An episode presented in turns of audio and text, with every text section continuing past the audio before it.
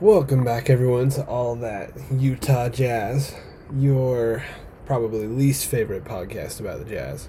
Um, shout out to everyone listening.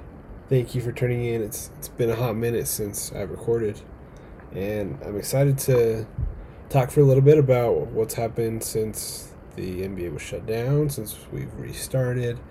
Um, I I got really busy for a minute, and I there was, to be frank, it seemed like there was a lot of content going out from more connected sources, more maybe more knowledgeable sources. I, I don't know. There, there was a lot of podcasts. There was a lot of stuff online during the shutdown, and it felt like it would be overkill to to add more to that. I'd just be restating what others were already saying better than I could. So it's kind of why I held off on recording it. I sat down to do it a couple times. I, I just felt kind of meaningless. So whether this is that much more meaningful, but I sure hope it can be. Um, today, I just kind of want to talk about the bubble, um, what we've seen from the Jazz, and hopefully a, a quick look forward at the playoffs. I um, I think I'm going to go through this next week and start to analyze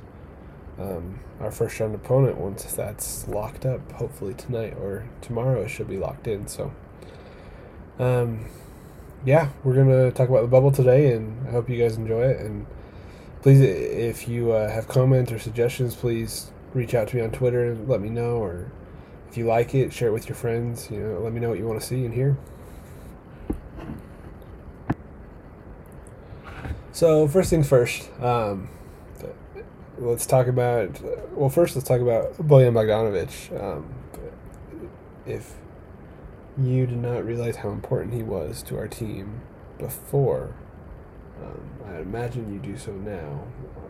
Offensively, he's just such a spark and a bucket getter, and and size wise, it's been crazy to see the difference. I mean, Bogdanovic is, isn't a huge guy by any means. We were undersized with him, but without him, it's just crazy how small we are, which I think could be one of our biggest concerns in the playoffs. But you know, we'll we'll get to talking about that. But um, seems like his recovery is going well. Um, uh, honestly, I'm glad he had the surgery now because I, I don't think our prospects were that great even with him for this season. So might as well get out of the way and, and gear up for next year. But um, he will be missed, and hopefully the guys can pick up some slack.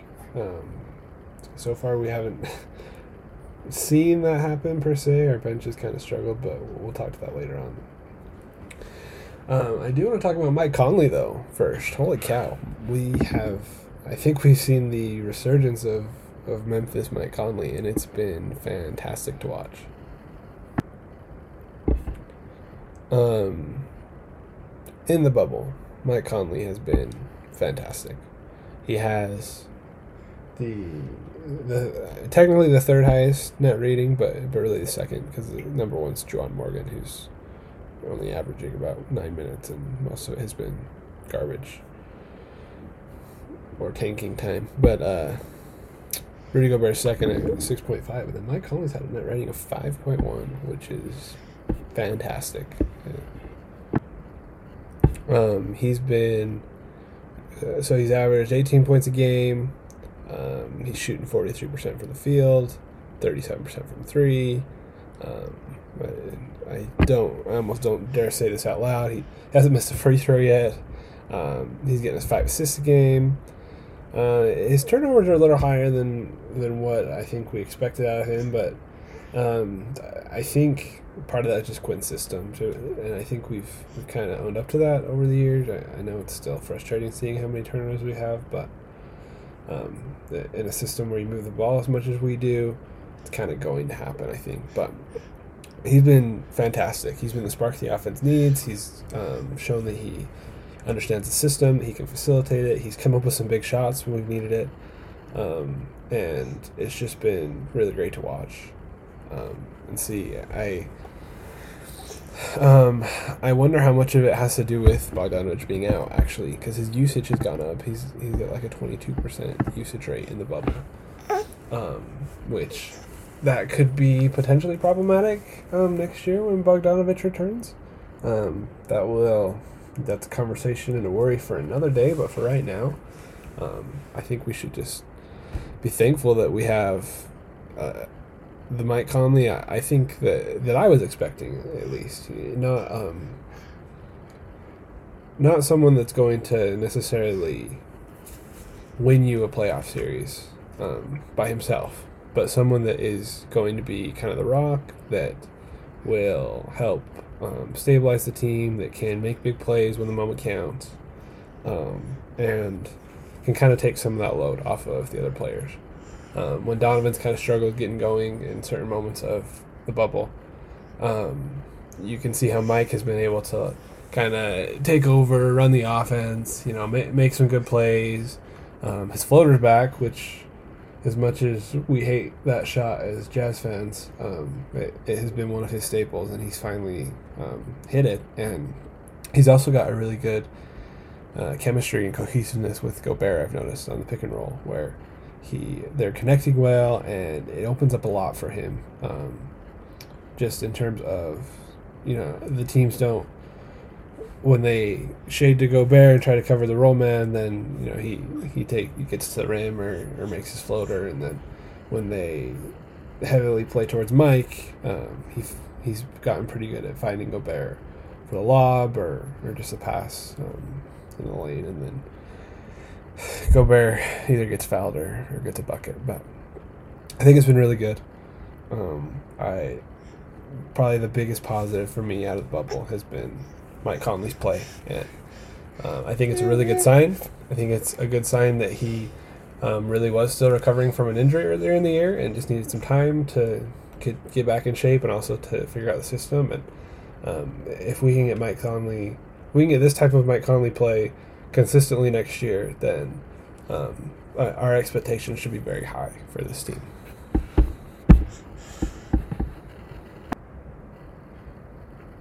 Now, on a less positive note, our bench has seemingly self imploded, destroyed itself. Has I, I can't even think of the words to describe exactly what has happened with a bench that, that was doing pretty good before the shutdown.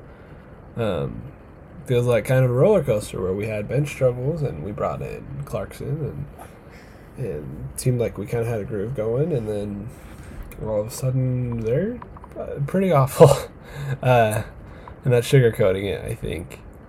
Um, I mean, you look at the lineup numbers. Our our starting lineup, our most used lineup, is is fantastic. I mean, they've played 84 minutes. They've got a net rating of 19.1, 113 offensive rating, a 94 defensive rating. Like, great numbers and then you start throwing bench guys in there, and it's awful. Um, the lineup of, of Conley, Clarkson, Ingles, Niang, and Bradley has played. That's our second most used lineup. Um, they've played 21 minutes, so um, not a ton, but they have a net rating of negative 35. Similar lineup with, um, well, not similar, but switching out, um, have Clarkson, Ingles, Niang, but instead of Conley and Bradley, you have Mitchell and Gobert, and they are negative 37. Wow. Um, worth noting on that other lineup, the Conley, Clarkson, Ingles, Niang, Bradley, they have a defensive rating of 140. That is just insane. Um, yeah, and to kind of looking at those two lineups because I mean those are the two most most common um, I mean initial bench lineups that we use. Um, the one, so it's Clarkson, Ingles, and Niang are are the three that are similar between the two, and then you have Conley and Bradley or Gobert and Mitchell, and um, the Conley Bradley lineup actually does okay offensively. Uh, I mean, their offensive rating is a 104.8, so 105. Um, not great, but for a bench lineup, that's livable. Um, but their defense is atrocious, 140, like I said. Flip it, and you have, instead of Conley and Bradley, you have Mitchell and Gobert. And defense is, again, not great, but I, I guess you could live with it at 115. Well, maybe you couldn't live with that.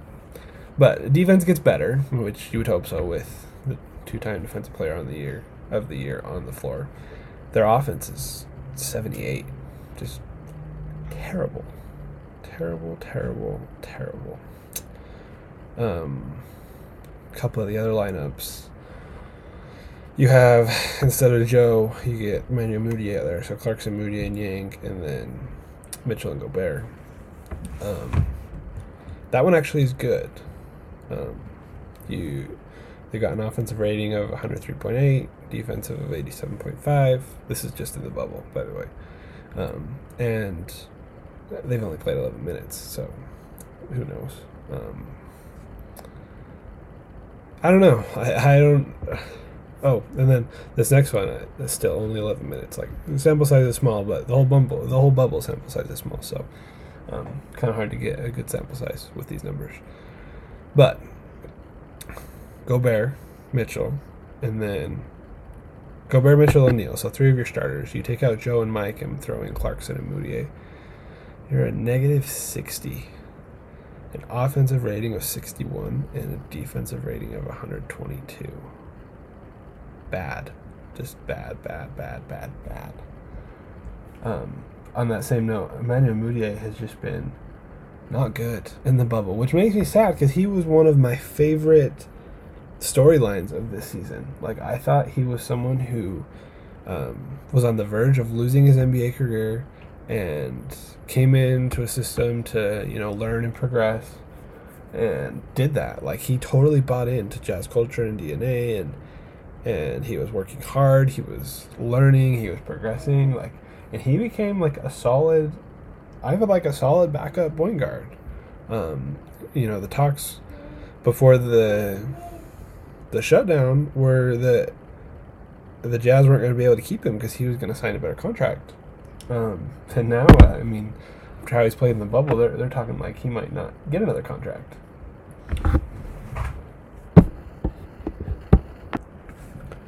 So I mean that that's sad for me to see. Um, it, it's kind of perplexing. It, it's hard to point to exactly what happened there. Um, I hope he can redeem himself. I mean, he's he's going to get the chance to. We don't have the depth to not play Emmanuel Mudiay. Um, and and frankly, the other bench guys haven't been much better. I mean, Clarkson has been. I get we wanted him to go get buckets, but his bad habits have been really bad. I mean, yeah, I mean, even before we were possibly tanking games, um, he would go. It felt like entire quarters without passing the ball. So I don't know. The bench is frustrating. I don't know how to fix it. Um, obviously, I can't control what happens. I'm not implying I would fix it, but um, I wonder if just losing Bogdanovic has carried over into that, where before, you know, they would at least have one um, starter level player in with the bench rotation at all times, um, whether it was Joe or Royce or Bogey or even Mike or Donovan for that matter. Um, I do think part of it has. I think when Clarkson, Mudiay, and um, Mitchell, especially just Clarkson and Mitchell, are on the floor at the same time, it becomes very um, my turn sort of basketball where there's no real cohesiveness, there's no um, plays or strategy. It's just I'm gonna go down and shoot this time, and you're gonna go down and shoot next time, and I'm gonna go down and shoot this time. It's not fun to watch. It's obviously not a good strategy, and um, so I don't know. Obviously, something we're going to have to figure out. I think part of it too is that um, the defense has been generally bad whenever Gobert is off the floor, and um, I don't know. There's a real fix to that because it's hard to criticize. Let me rephrase that. It's hard to blame the Jazz perimeter defenders when the defense is bad um, and guys are blowing past them, only because like it, as long as they're trying hard, um, that's kind of what they're taught to do. Like like you've got to run them off the three, and you've got to get out to your man, and you've got to try and stay in front. But the idea behind the whole Jazz defensive system is we have one of the best defenders to ever play the game on our team standing underneath the basket. So funnel everything to him and let him do what he's good at, right? And so, um, in some ways, that creates really bad habits because then you get just an average or even a subpar defender like Tony Bradley or Ed Davis in there, which Ed hasn't played a ton, but um, either of those guys, and I can see why it would be hard as a player to go from okay, I'm supposed to funneling everything to the rim to okay, I can't let him get to the rim. Um, and and to be frank, most of our perimeter guys aren't known for for great defense. Like, I mean, Donovan, I think as a prospect was touted as great defense, and I know he worked on that over the summer, but um, I think he has too much of an offensive load to be and a lockdown defender 24 7 and i mean all he's ever known is playing with rudy. So back to the same stuff. Sorry, my baby's being really loud in the background but um anyways i that was kind of like a rough tangent just to say that i don't know i think this off season the jazz are going to have to make a decision as to not a decision but they're going to have to do something to fix the defense and to make it so we can live with Gobert resting um, 12 minutes a night at least, right? And in the playoffs, that should be less of a problem because you can play Gobert 40 minutes a night. Um, but you get one or two options. It's either a change the system, which seems unlikely because it's a good system when he's on the floor. It's a great system when he's on the floor. Um, I think the better option would be you, you've got to find a good rim defender that can back up Gobert. Um, there's been rumors that have floated around. Um, I don't know if these are actual rumors or if they're Jazz fans hoping um, for Derrick Favors to return. Um, but I, I, did see Tony Jones hint at something like that, and he's usually one to keep his mouth shut unless there's actual substance behind something. Um, don't quote me on that though. I might be thinking of something else. But, anyways, uh, someone like Favors, or or that can fill a similar role to what he filled, um, would allow us to keep that system, but still have a livable defense um, when Gobert's off the floor. Um, so yeah, that's the bench. Um, I, I, hope they can figure it out. I, we're gonna. That's gonna be a real make or break thing for us in the playoffs. Um, so I guess we'll see. But I, I'm not super optimistic on them getting it figured out just because, like I said, like the system is kind of built around having a great rim defender, um, and we don't have one besides Gobert. Bradley is is okay. Um, Davis is has not been great, um, and so couple that with us being undersized, and I think it's going to be real rough. But if our bench players can somehow figure it out, I mean, even if they can get a good enough offense to just outshoot the other guys, which frankly is is always kind of fluky, and I don't know if I trust that, but you know, if, if our bench can get hot for four games, we win a series, right? Um, I don't know. I might be overcomplicating or oversimplifying, but that's just kind of my take on how the bench is played and, and what needs to be fixed going forward.